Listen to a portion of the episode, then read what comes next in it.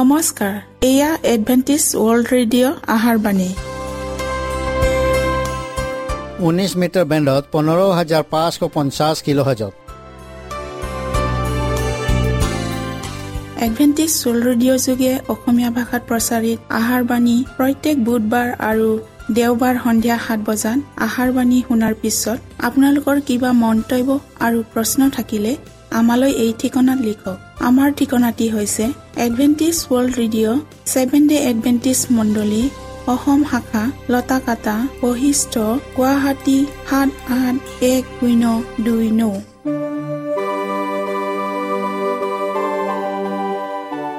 প্ৰিয় শ্ৰোতা বন্ধুসকল এতিয়া শুনো আহক এটি খ্ৰীষ্টীয় ধৰ্মীয় গীত।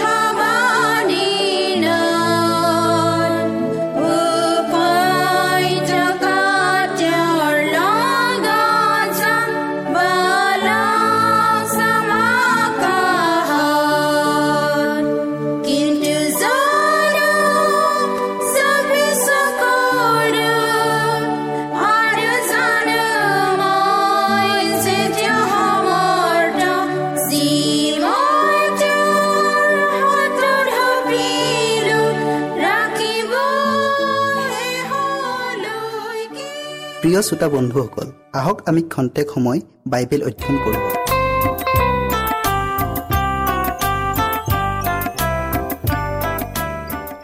শিষ্যতৰ পৰীক্ষা। এতেকে কোনো যদি খ্ৰীষ্টত আছে তেন্তে তেওঁ নতুন সৃষ্টি হ'ল। পুৰণিবোৰ লুপ্ত হ'ল চোৱা নতুন হ'ল। দ্বিতীয় কৰন্থিয়ান পাঁচ অধ্যায় সোতৰ পদ।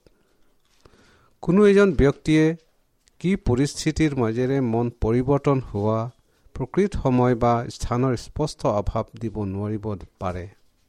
কিন্তু ইয়াৰ দ্বাৰাই এইটো নুবুজায় যে তেওঁৰ পৰিৱৰ্তন হোৱা নাই। খ্ৰীষ্টই নিকদিমক কৈছিল বায়ুৱে যেই দিশলৈ ইচ্ছা কৰে সেই দিশলৈ বয় আৰু তুমি তাৰ শব্দ শুনিবলৈ পোৱা কিন্তু সি ক'ৰ পৰা আহে কলৈ যায় তাক নাজানা। আত্মাৰ পৰা জন্ম প্ৰত্যেক মানুহৰ এনে হয়। জোহন তিনি অধ্যায় আঠ পদ। বতাহ অদৃশ্য। কিন্তু ইয়াৰ প্ৰভাৱ কৰ্মৰ দ্বাৰাই স্পষ্টকৈ দৃশ্যমান হয় আৰু আমি অনুভৱ কৰোঁ সেই একেদৰে পবিত্ৰ আত্মায়ো মানুহৰ হৃদয়ত কাৰ্য কৰে। সঞ্জীৱনী শক্তি কাৰো দৃশ্যমান নহয়। ই আত্মাত নৱজীৱন দান কৰে আৰু ঈশ্বৰৰ প্ৰতিমূৰ্তিত নকৈ প্ৰতিষ্ঠা কৰে। যিহেতু আত্মাৰ কাৰ্য মন আৰু দুৰ্বৈধ্য ইয়াৰ কেৱল ক্ৰিয়াহে প্ৰকাশ পায়। পবিত্ৰ আত্মাৰ দ্বাৰাই নতুনকৈ জন্ম পোৱা জীৱনে এই কাৰ্যৰ সাক্ষ্য প্ৰদান কৰে। মানুহৰ যুক্তি তৰ্ক জ্ঞান বিদ্যাৰে আমি কেতিয়াও আমাৰ হৃদয় পৰিৱৰ্তন কৰিব নোৱাৰোঁ। নাইবা ঈশ্বৰৰ সৈতেও নিজকে মিল কৰাব নোৱাৰোঁ। আমি আমাৰ সৎজ্ঞানেৰে কৰা সৎকৰ্মৰ ওপৰতো ভৰসা কৰিবও নোৱাৰোঁ। তেতিয়াহে ঈশ্বৰৰ অনুগ্ৰহে আমাৰ হৃদয়ত বাস কৰিছেনে নাই তাক অনুভৱ কৰিব পৰা যায়। আৰু যথাসময়ত আচাৰ ব্যৱহাৰ স্বভাৱ চৰিত্ৰ আদি পৰিৱৰ্তনৰ দৃষ্টিগোচৰ হ'ব। অতীতত কি আছিল আৰু এতিয়া কি হ'ল এই বিষাদ দৃশ্যতাই দুয়োটাকে স্পষ্টকৈ দেখুৱাই দিব। খ্ৰীষ্টৰ সংশোধনী। শক্তিৰ অবিহনেও আমি আমাৰ ব্যক্তিগত জীৱনত আচাৰ ব্যৱহাৰ স্বভাৱ চৰিত্ৰ আদিত বাৰ্ষিক সংশোধন আনিব পাৰোঁ। আনৰ প্ৰতি সদয় হৈ এক সুন্দৰ পৰ হিতকাৰী জীৱন ধাৰণ কৰিব পাৰোঁ। আত্মা সন্মানবোৰ জ্ঞানেৰে দুষ্টতাৰ আটাই উপস্থিতি আঁতৰ কৰিব পাৰোঁ। স্বাৰ্থপৰ অন্তকৰণেৰে আনৰ দৃষ্টিত অনেক মহৎ কাৰ্যও সিদ্ধ কৰিব পাৰোঁ। এনে স্থলত এনেবোৰ সৎকাম কৰি কোন পক্ষত আছোঁ বুলি দৃঢ়ভাৱে ক'ব পাৰোঁ। আমি যদি খ্ৰীষ্টৰ আমাৰ ভাৱ চিন্তাও তেওঁৰ প্ৰতিয়ে হ'ব সম্পৰ্কও মধুৰ হ'ব। আমি তেওঁৰ প্ৰতিচ্ছবি তেওঁৰ শ্বাস প্ৰশ্বাস তেওঁৰ আত্মা তেওঁৰ ইচ্ছাত নিজকে বিলীন কৰি তেওঁৰ দৰে জীৱন অতিবাহিত কৰি আটাই বিষয়ত তেওঁক সন্তোষ দিব পাৰোঁ। খ্ৰীষ্টত নতুনকৈ সৃষ্টি হোৱাবিলাকেই আত্মাৰ ফল প্ৰেম আনন্দ শান্তি চিৰসহিষ্ণুতা মৰম মংগল ভাৱ বিশ্বাস মৃদু ভাৱ ইন্দ্ৰিয় দমন এইবোৰ প্ৰকাশ কৰিব। গালাটীয়া পাঁচ অধ্যায় বাইছ পদ। তেওঁবিলাকে অতীত জীৱনৰ মাংসিক আৰু মানুহৰ চিন্তা ধাৰাৰে সৃষ্টি কৰা নীতি নিয়ম অনুসাৰে আৰু নহয় বৰং ঈশ্বৰৰ পুত্ৰ বিশ্বাস কৰি তেওঁৰ খোজৰ অনুগামী হ'ব আৰু এক সূচী আৰু পবিত্ৰ হৃদয় লৈ তেওঁৰ নিচিনা হৈ তেওঁৰ ঈশ্বৰীয় গুণসমূহ প্ৰতিফলিত কৰিব। তেওঁবিলাকে এসময়ত ঘৃণা কৰা বস্তুবিলাকক ভাল পাব আৰু ভাল পোৱা বস্তুবোৰক ঘৃণা কৰিব। অহংকাৰী আৰু আত্ম অভিমানী লোকবিলাক নম্ৰ আৰু শান্ত মনৰ লোক হ'ব। মতলীয়া লোকবিলাক মিতচাৰী আৰু লম্পট আচৰণকাৰীবিলাক স্বভাৱ চৰিত্ৰত নিৰ্মল আৰু সূচী হ'ব। জগতৰ বৃদ্ধা নীতি নিয়ম চলন ফুৰণ ইত্যাদিৰ পৰা আঁতৰি থাকিব। খ্ৰীষ্টৰ প্ৰকৃত অনুগামীসকলে বাৰ্ষিক সৌন্দৰ্য বা আত্মাত বৃদ্ধি নকৰা কোনো বস্তুকেই আৰু নিবিচাৰিব। কিন্তু পবিত্ৰ শাস্ত্ৰত কোৱাৰ দৰে নম্ৰ আৰু শান্ত আত্মাৰূপ অক্ষয় বস্ত্ৰ পিন্ধা যি গুপ্ত আন্তৰিক মনুষ্য সিয়েই তোমালোকৰ ভূষণ হওক। প্ৰথম পিতৰ তিনি অধ্যায় তিনি চাৰি। এইবোৰহে বিচাৰিব। প্ৰকৃত অনুতাপৰ ফল কাৰ্যৰ দ্বাৰাই প্ৰকাশ পায়। তেওঁ অতীত জীৱনত যি কৰ্মবোৰ কৰি আনন্দ লভিছিল এতিয়া প্ৰকৃত অনুশোচনাৰে সেইবোৰ ঘীন কৰি সৎ পথলৈ আহিল। অৰ্থাৎ নিশ্চিত মৃত্যুৰ পৰা অনন্ত জীৱনলৈ পাৰ হ'ল।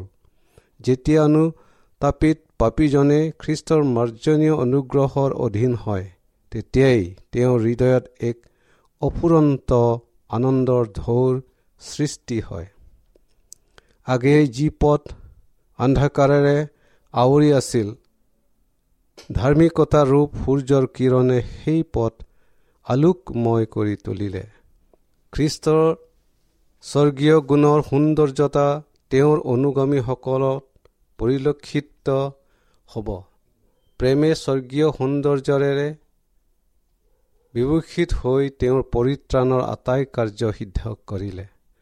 প্ৰেম ঈশ্বৰৰ মন কঠিন আৰু হৃদয় পৰিৱৰ্তন নকৰা লোক ইয়াৰ আশ্বাদ পাব নোৱাৰে। কেৱল যীশুৱে ৰাজত্ব কৰা হৃদয়তহে ইয়াৰ প্ৰভাৱ বিস্তৃত হৈ থাকে কাৰণ তেৱেই প্ৰথমে আমাক প্ৰেম কৰিলে। এই নিমিত্তে আমিও প্ৰেম কৰোঁ। প্ৰথম জোহন চাৰি অধ্যায় ঊনৈছ পদ। যি হৃদয় ঐশ্বৰিক অনুগ্ৰহৰ দ্বাৰাই নকৈ সৃষ্টি কৰা হ'ল এই প্ৰক্ৰিয়াৰ মূলত হৈছে প্ৰেম। প্ৰেমে আমাৰ অসৎ স্বভাৱ চৰিত্ৰ সংশোধন কৰে। আৱেগ বা উত্তেজনা নিয়ন্ত্ৰণ কৰে। যন্ত্ৰণাবোৰ উপশম কৰে। শত্ৰুতা নাশ কৰে আৰু আনহাতে ধৰ্মত বৃদ্ধি কৰে। প্ৰেমে অধিকাৰ কৰা জীৱন মধুৰ হয় আৰু চাৰিওদিশে এক নিৰ্মল পৰিৱেশৰ সৃষ্টি কৰে। বিশেষকৈ তেওঁ অনুগ্ৰহত নিৰ্ভৰ কৰি চলা লোকবিলাকে অৰ্থাৎ ঈশ্বৰৰ সন্তানবিলাকে দুটা ভুলৰ প্ৰতি সজাগ হৈ থাকিব লাগে। কোনোবাই বিধান পালন কৰি ধাৰ্মিক আৰু পবিত্ৰ হ'বলৈ নিজৰ কৰ্মৰ ওপৰত যদি নিৰ্ভৰ কৰে তেন্তে তেওঁৰ এইটো এটা বৃথা চেষ্টাহে মাথো। কাৰণ ই অসম্ভৱ। খ্ৰীষ্টৰ অবিহনে মানুহে নিজা শক্তিৰে কৰা আটাই কৰ্মই পাপ আৰু স্বাৰ্থপৰতাৰে কলুষিত। কেৱল খ্ৰীষ্টৰ অনুগ্ৰহেৰে বিশ্বাসৰ দ্বাৰাই আমি সুচী আৰু পবিত্ৰ হ'ব পাৰোঁ। দ্বিতীয় অতি মাৰাত্মক ভুলটো হ'ল খ্ৰীষ্টত বিশ্বাস কৰাৰ লগে লগে মানুহ ঈশ্বৰৰ বিধান বা আজ্ঞা পালনৰ পৰা মুক্ত হ'ল। কেৱল বিশ্বাসেৰে খ্ৰীষ্টৰ অনুগ্ৰহ লাভৰ ভাগি হ'ব পাৰি। পৰিত্ৰাণৰ সৈতে ঈশ্বৰৰ বিধান বা আজ্ঞাৰ বাধ্যতা হোৱাৰ কোনো প্ৰয়োজন নাই। কিন্তু প্ৰিয় পাঠক পাঠিকাসকল মন কৰক বাধ্যতা মানে কেৱল বাৰ্ষিক নম্ৰতাক নুবুজায় বৰং প্ৰেমৰ পৰিচৰ্যা আৰু কাৰ্যক বুজায়। ঈশ্বৰৰ নিজ আঙুলিৰে লিখা বিধানখনেই তেওঁৰ স্বৰূপ প্ৰকাশক। এই অপৰিৱৰ্তনীয় বিধানখনতেই তেওঁৰ মহান প্ৰেমৰ মূল নীতিসমূহ নিষিদ্ধ হৈ আছে। সেয়ে উক্ত বিধানখনেই স্বৰ্গ আৰু পৃথিৱী উভয়ৰে তেওঁৰ শাসন প্ৰণালীৰ ভিত্তিমূল যদি আমাৰ হৃদয় ঈশ্বৰৰ ইচ্ছাৰ দৰে পৰিষ্কৃত হ'ল ঐশ্বৰিক প্ৰেম আমাৰ হৃদয়ত সিঁচা হ'ল তেনেহ'লে ঈশ্বৰৰ পবিত্ৰ বিধানো আমাৰ জীৱনত কাৰ্যত পৰিণত কৰিব লাগিবনে? মানুহৰ হৃদয়ত প্ৰেম মূল ভীতি যেতিয়া স্থাপন কৰা হ'ল তেওঁক সৃষ্টি কৰা সৃষ্টিকৰ্তাজনৰ সাদৃশ্যৰে পৰিষ্কৃত কৰা হ'ল। তেতিয়া নতুন নিয়মত উল্লেখ থকা ঈশ্বৰৰ প্ৰতিজ্ঞাও সিদ্ধ হ'ল। তেওঁবিলাকৰ চিত্তত মোৰ বিধান দিম আৰু তেওঁবিলাকৰ হৃদয়ত তাক লিখিম। ইব্ৰী দহ অধ্যায় ষোল্ল। আৰু যেতিয়াই বিধানখন হৃদয়ত লিখা হ'ল তেতিয়াই ই তাৰ নিজৰ সাঁচেৰে মানুহৰ জীৱনত গঢ় নিদিবনে? বাধ্যতা প্ৰেম আৰু ভক্তিৰে পৰিচৰ্যা কৰা অৰ্থাৎ এয়েই হ'ল শিষ্যতৰ লক্ষণ বা প্ৰতীক। শাস্ত্ৰত কৈছে কিয়নো আমি যেন ঈশ্বৰৰ আজ্ঞাবোৰ পালন কৰোঁ ঈশ্বৰে দিয়া প্ৰেমৰ অভিপ্ৰায় এয়েই। প্ৰথম জোহন পাঁচ অধ্যায় তিনি পদ। মই তেওঁক জানিলোঁ ইয়াকে বুলি যিকোনোৱে তেওঁৰ আজ্ঞাবোৰ পালন নকৰে তেওঁ মিছলীয়া আৰু তেওঁৰ অন্তৰত সত্য নাই। প্ৰথম জোহন দুই অধ্যায় চাৰি পদ। বাধ্যতাৰ পৰা মানুহক আঁতৰোৱাৰ পৰিৱৰ্তে বিশ্বাস কেৱল বিশ্বাসেই ঈশ্বৰৰ অনুগ্ৰহ প্ৰাপ্তি কৰাই আৰু বাধ্যতাৰ বশৱৰ্তী হ'বলৈ সহায় কৰে। আমি জগতৰ শিক্ষা দীক্ষাৰ বাধ্যতাৰে মুক্তি বা উদ্ধাৰ অৰ্জন কৰিব নোৱাৰোঁ। কিয়নো এয়া ঈশ্বৰৰহে অমূল্য দান। ইয়াক বিশ্বাসেৰেহে পাব পাৰোঁ। আনহাতে বাধ্যতা হৈছে বিশ্বাসৰ ফল। খ্ৰীষ্টৰ বিষয়ে এইদৰে কোৱা হৈছে তোমালোকে জানা যে পাপ দূৰ কৰিবলৈ তেওঁ প্ৰকাশিত হ'ল আৰু তেওঁৰ কোনো পাপ নাই। যিকোনো তেওঁ থাকে তেওঁ পাপ নকৰে। যিকোনোৱে পাপ কৰে তেওঁ তেওঁক দেখা নাই আৰু জনাও নাই। প্ৰথম জহন তিনি অধ্যায় পাঁচ আৰু ছয় পদ। এইখিনিতে এটা বিষয় দৃশ্যমান হয় যদি আমি খ্ৰীষ্টত আছোঁ যদি ঈশ্বৰৰ প্ৰেম আমাৰ হৃদয়ত থাকে আমাৰ অনুভূতি আমাৰ ভাৱধাৰা আমাৰ উদ্দেশ্য আমাৰ কৰ্মবোৰ ঈশ্বৰে তেওঁৰ পবিত্ৰ বিধানত প্ৰকাশ কৰাৰ দৰে। তেওঁৰ ইচ্ছাৰ সৈতে সামঞ্জস্য থাকিব। বাইবেল শাস্ত্ৰই আমাক সতৰ্ক কৰি কয় সেই বোপাহত তোমালোকক ভুলাবলৈ কাকো নিদিবা। কোনোৱে ধৰ্মচাৰণ কৰে তেওঁ যেনে ধাৰ্মিক তেওঁ তেনে ধাৰ্মিক হয়। প্ৰথম জোহন তিনি অধ্যায় সাত পদ। চীনয় পৰ্বতত দিয়া দহ আজ্ঞাত প্ৰকাশ কৰা ঈশ্বৰৰ পবিত্ৰ বিধান অনুসাৰে ধাৰ্মিকতাৰ মান নিৰ্ণয় কৰা হয়। খ্ৰীষ্টত তথাকথিত কৰা বিশ্বাস অৰ্থাৎ বাৰ্ষিক ৰূপত প্ৰকাশ কৰা মানে ঈশ্বৰৰ আজ্ঞাৰ বাধ্যতা হোৱাৰ পৰা নিজকে আঁতৰাই থোৱা। ইয়াক বিশ্বাস কৰা নুবুজায়। ই মনৰ শ্ৰম যুক্তিৰ ধাৰণাহে। কিয়নো অনুগ্ৰহেৰে বিশ্বাসৰ দ্বাৰাই তোমালোকে পৰিত্ৰাণ পালা। এফিচিয়ান দুই অধ্যায় আঠ পদ। সেইদৰে বিশ্বাসো যদি তাৰ কৰ্ম নাথাকে তেন্তে সি অকলে মৰা। ইয়াকুব দুই অধ্যায় সোতৰ পদ জগতলৈ অহাৰ পূৰ্বে যীশুৱে নিজৰ বিষয়ে কৈছিল হে মোৰ ঈশ্বৰ তোমাৰ ইচ্ছা পূৰ কৰিবলৈহে মই ভাল পাওঁ এনেকি তোমাৰ ব্যৱস্থা মোৰ অন্তৰত আছে? গীতমালা চল্লিছ অধ্যায় আঠ পদ আৰু ঠিক স্বৰ্গৰোহণৰ আগে আগে তেওঁ কৈছিল মই যেনেকৈ পিতৃৰ আজ্ঞা পালন কৰি তেওঁৰ প্ৰেমত থাকোঁ জোহন পোন্ধৰ অধ্যায় দহ পদ। শাস্ত্ৰই কয় আৰু আমি তেওঁৰ আজ্ঞাবোৰ যদি পালন কৰোঁ তেন্তে তাৰ দ্বাৰাই আমি জানো যে তেওঁক জানিলোঁ। মই তেওঁ থাকোঁ। এই বুলি যিকোনোৱে কয় তেওঁ যেনে আচৰণ কৰিলে তেওঁ তেনে আচৰণ কৰা উচিত। প্ৰথম জহন দুই অধ্যায় তিনি আৰু ছয় পদ। এইকাৰণে তেওঁ তোমালোকৰ অৰ্থে দুখ ভোগ কৰি তোমালোকৰ কাৰণে এটি আৰ্হি ৰাখি গ'ল। প্ৰথম পিতৰ দুই অধ্যায় একৈছ পদ। আমাৰ যদি পিতৃ মাতৃয়ে এদেনত পাপ কৰাৰ পূৰ্বৰে পৰাই মানুহে অনন্ত জীৱন পোৱাৰ যি চৰ্ত আছিল অৰ্থাৎ ঈশ্বৰ পবিত্ৰ এতেকে তেওঁৰ অপৰিৱৰ্তনীয় বিধানৰ বাধ্যতা হোৱা ঠিক এতিয়াও সেই একেই চৰ্ত অব্যাহত হৈ আছে। যদি অনন্ত জীৱন মানুহৰ যুক্তি দৰ্শনবিদা বা যিকোনো প্ৰকাৰে পাব পাৰি তেন্তে সমগ্ৰ বিশ্বৰ সুখ আনন্দ বাধ্যগ্ৰস্ত আৰু বিপদপন্ন হৈ পৰাৰ আশংকা আছে। ফলত সকলো প্ৰকাৰৰ পাপৰ সৈতে দুখ যন্ত্ৰণা অভিশাপ ইত্যাদিৰ প্লাৱনৰ সোঁত বৈ আহি চিৰস্থায়ী হৈ ৰ'ব। পতনৰ পূৰ্বে আদমে ঈশ্বৰৰ বিধানৰ বাধ্যতা হৈ ধাৰ্মিক শিষ্টাচৰণ কৰিব পাৰিলেহেঁতেন। কিন্তু তেওঁ ইয়াত অকৃত কাৰ্য হ'ল আৰু তেওঁ কৰা পাপৰ পৰিণতি স্বৰূপে আমিও পতীত হোৱাত নিজকে ধাৰ্মিক কৰিব নোৱাৰোঁ। আমাৰ অসুচী স্বভাৱেৰে আমি কেতিয়াও ঈশ্বৰৰ বিধানৰ বাধ্যতা হ'বও নোৱাৰোঁ আৰু ধাৰ্মিকতা লাভ কৰিবও নোৱাৰোঁ। কিন্তু খ্ৰীষ্টই আমালৈ উদ্ধাৰৰ পথ মুকলি কৰি দিলে। তেওঁ পৃথিৱীত থাকি অশেষ দুখ যাতনা ভুগি আৰু ফাণ্ড পৰীক্ষাৰ সন্মুখীন হৈও নিষ্পাপ জীৱন ধাৰণ কৰিছিল। তেওঁ আমাৰ নিমিত্তে আত্মবলিদানেৰে আমাৰ আটাই পাপবোৰ লৈ তেওঁৰ ধাৰ্মিকতা আমাক প্ৰদান কৰিলে। এতেকে আপুনি যদি নিজকে তেওঁৰ হাতত সমৰ্পণ কৰি আপোনাৰ ত্ৰাণকৰ্তা বা উদ্ধাৰকৰ্তা বুলি তেওঁ গ্ৰহণ কৰে তেতিয়া আপুনি যিমানেই পাপী নহওক কিয় খ্ৰীষ্টত আপোনাৰ ধাৰ্মিক বুলি গণিত কৰা হ'ব। খ্ৰীষ্টৰ ধাৰ্মিক আৰু পবিত্ৰ গুণসমূহে অসুচী জীৱন একেবাৰেই ধুই সুচি কৰি নিয়াত নিষ্কলংকিত হৈ ঈশ্বৰৰ দৃষ্টিত আপুনি গ্ৰহণযোগ্য হ'ল। খ্ৰীষ্টই আমাৰ হৃদয়ত বাস কৰে যেতিয়াই আমি মন পৰিৱৰ্তন কৰোঁ।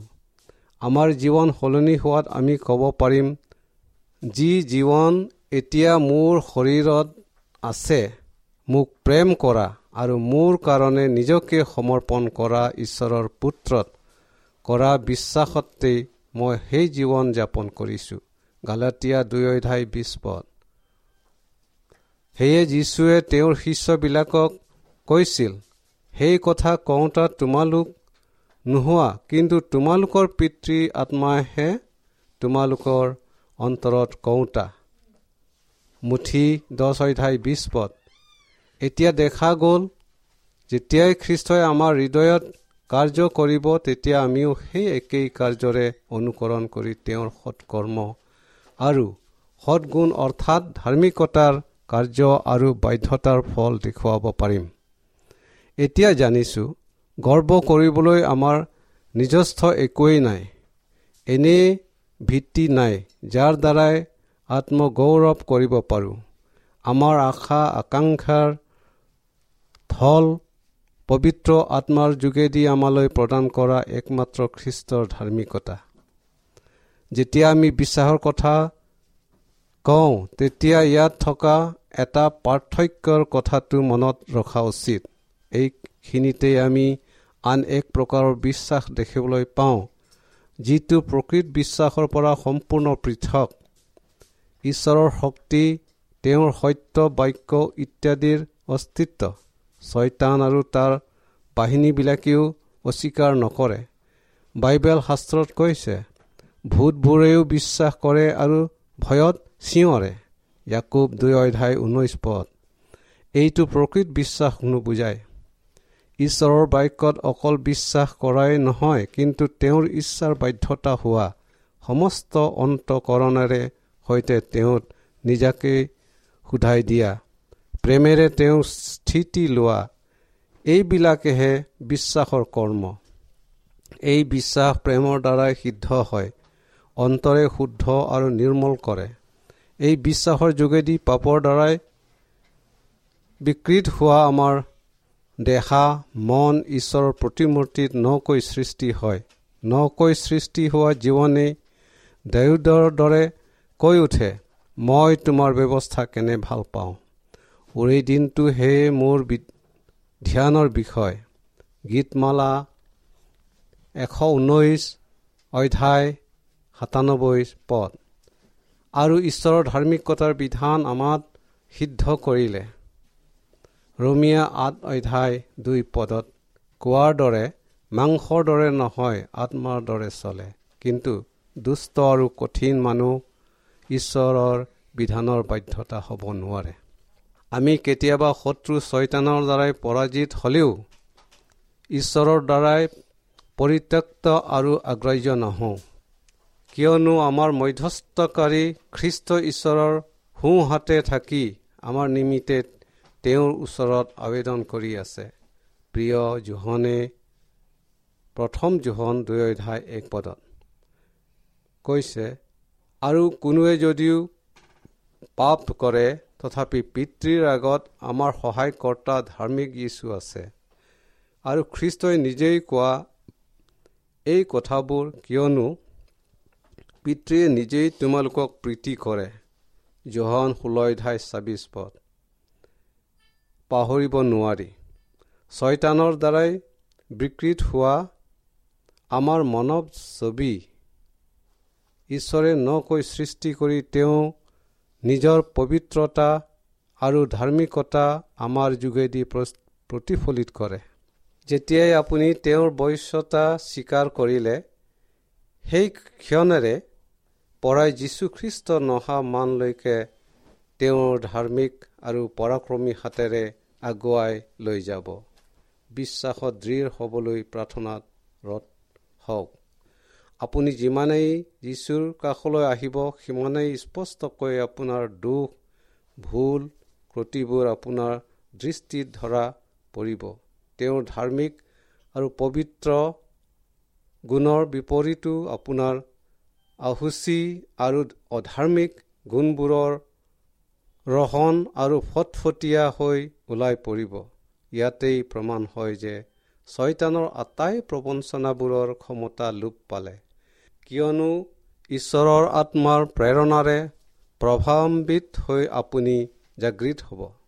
যিজনে নিজৰ অপৰাধ স্বীকাৰ নকৰে অনুশোচনা নকৰে তেনে ব্যক্তিৰ হৃদয়ত খ্ৰীষ্টৰ প্ৰেমে শিকাব নোৱাৰে। খ্ৰীষ্টত বিশ্বাস কৰি তেওঁৰ অনুগ্ৰহৰ আমাৰ নিজৰ বিকৃত নৈতিকতালৈ দৃষ্টি কৰোঁ। তেতিয়া নিশ্চিতভাৱে এই সত্য প্ৰমাণিত হয় যে খ্ৰীষ্ট মহাপ্ৰতাপ আৰু সৌন্দৰ্য এতিয়াও আমাৰ দৃষ্টিগোচৰ হোৱা নাই। আমি নিজকে যিমানেই নিজ দৃষ্টিৰে চাম সিমানেই আমাৰ ত্ৰাণকৰ্তা জনাৰ আচৰিত সৌন্দৰ্য আৰু পবিত্ৰতা স্পষ্ট ৰূপে দৃষ্টিগোচৰ হ'ব।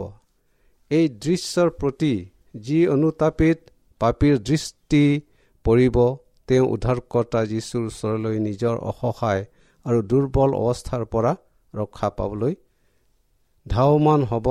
ই নিশ্চিত।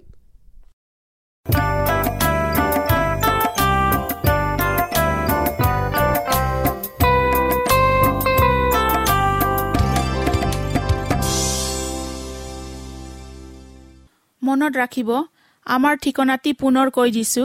Adventist World Radio' Assam region of Seven Day Adventist Voice of Hope Latakata Basistha Guwahati seven eight one zero' two nine প্ৰিয় শ্ৰোতা বন্ধুসকল এডভেণ্টিজ ৱৰ্ল্ড ৰেডিঅ' যোগে আহাৰবাণী প্ৰচাৰত আপোনালোকক পুনৰ লগ পোৱাৰ আহাৰে আজিলৈ সামৰিলোঁ। ধন্যবাদ।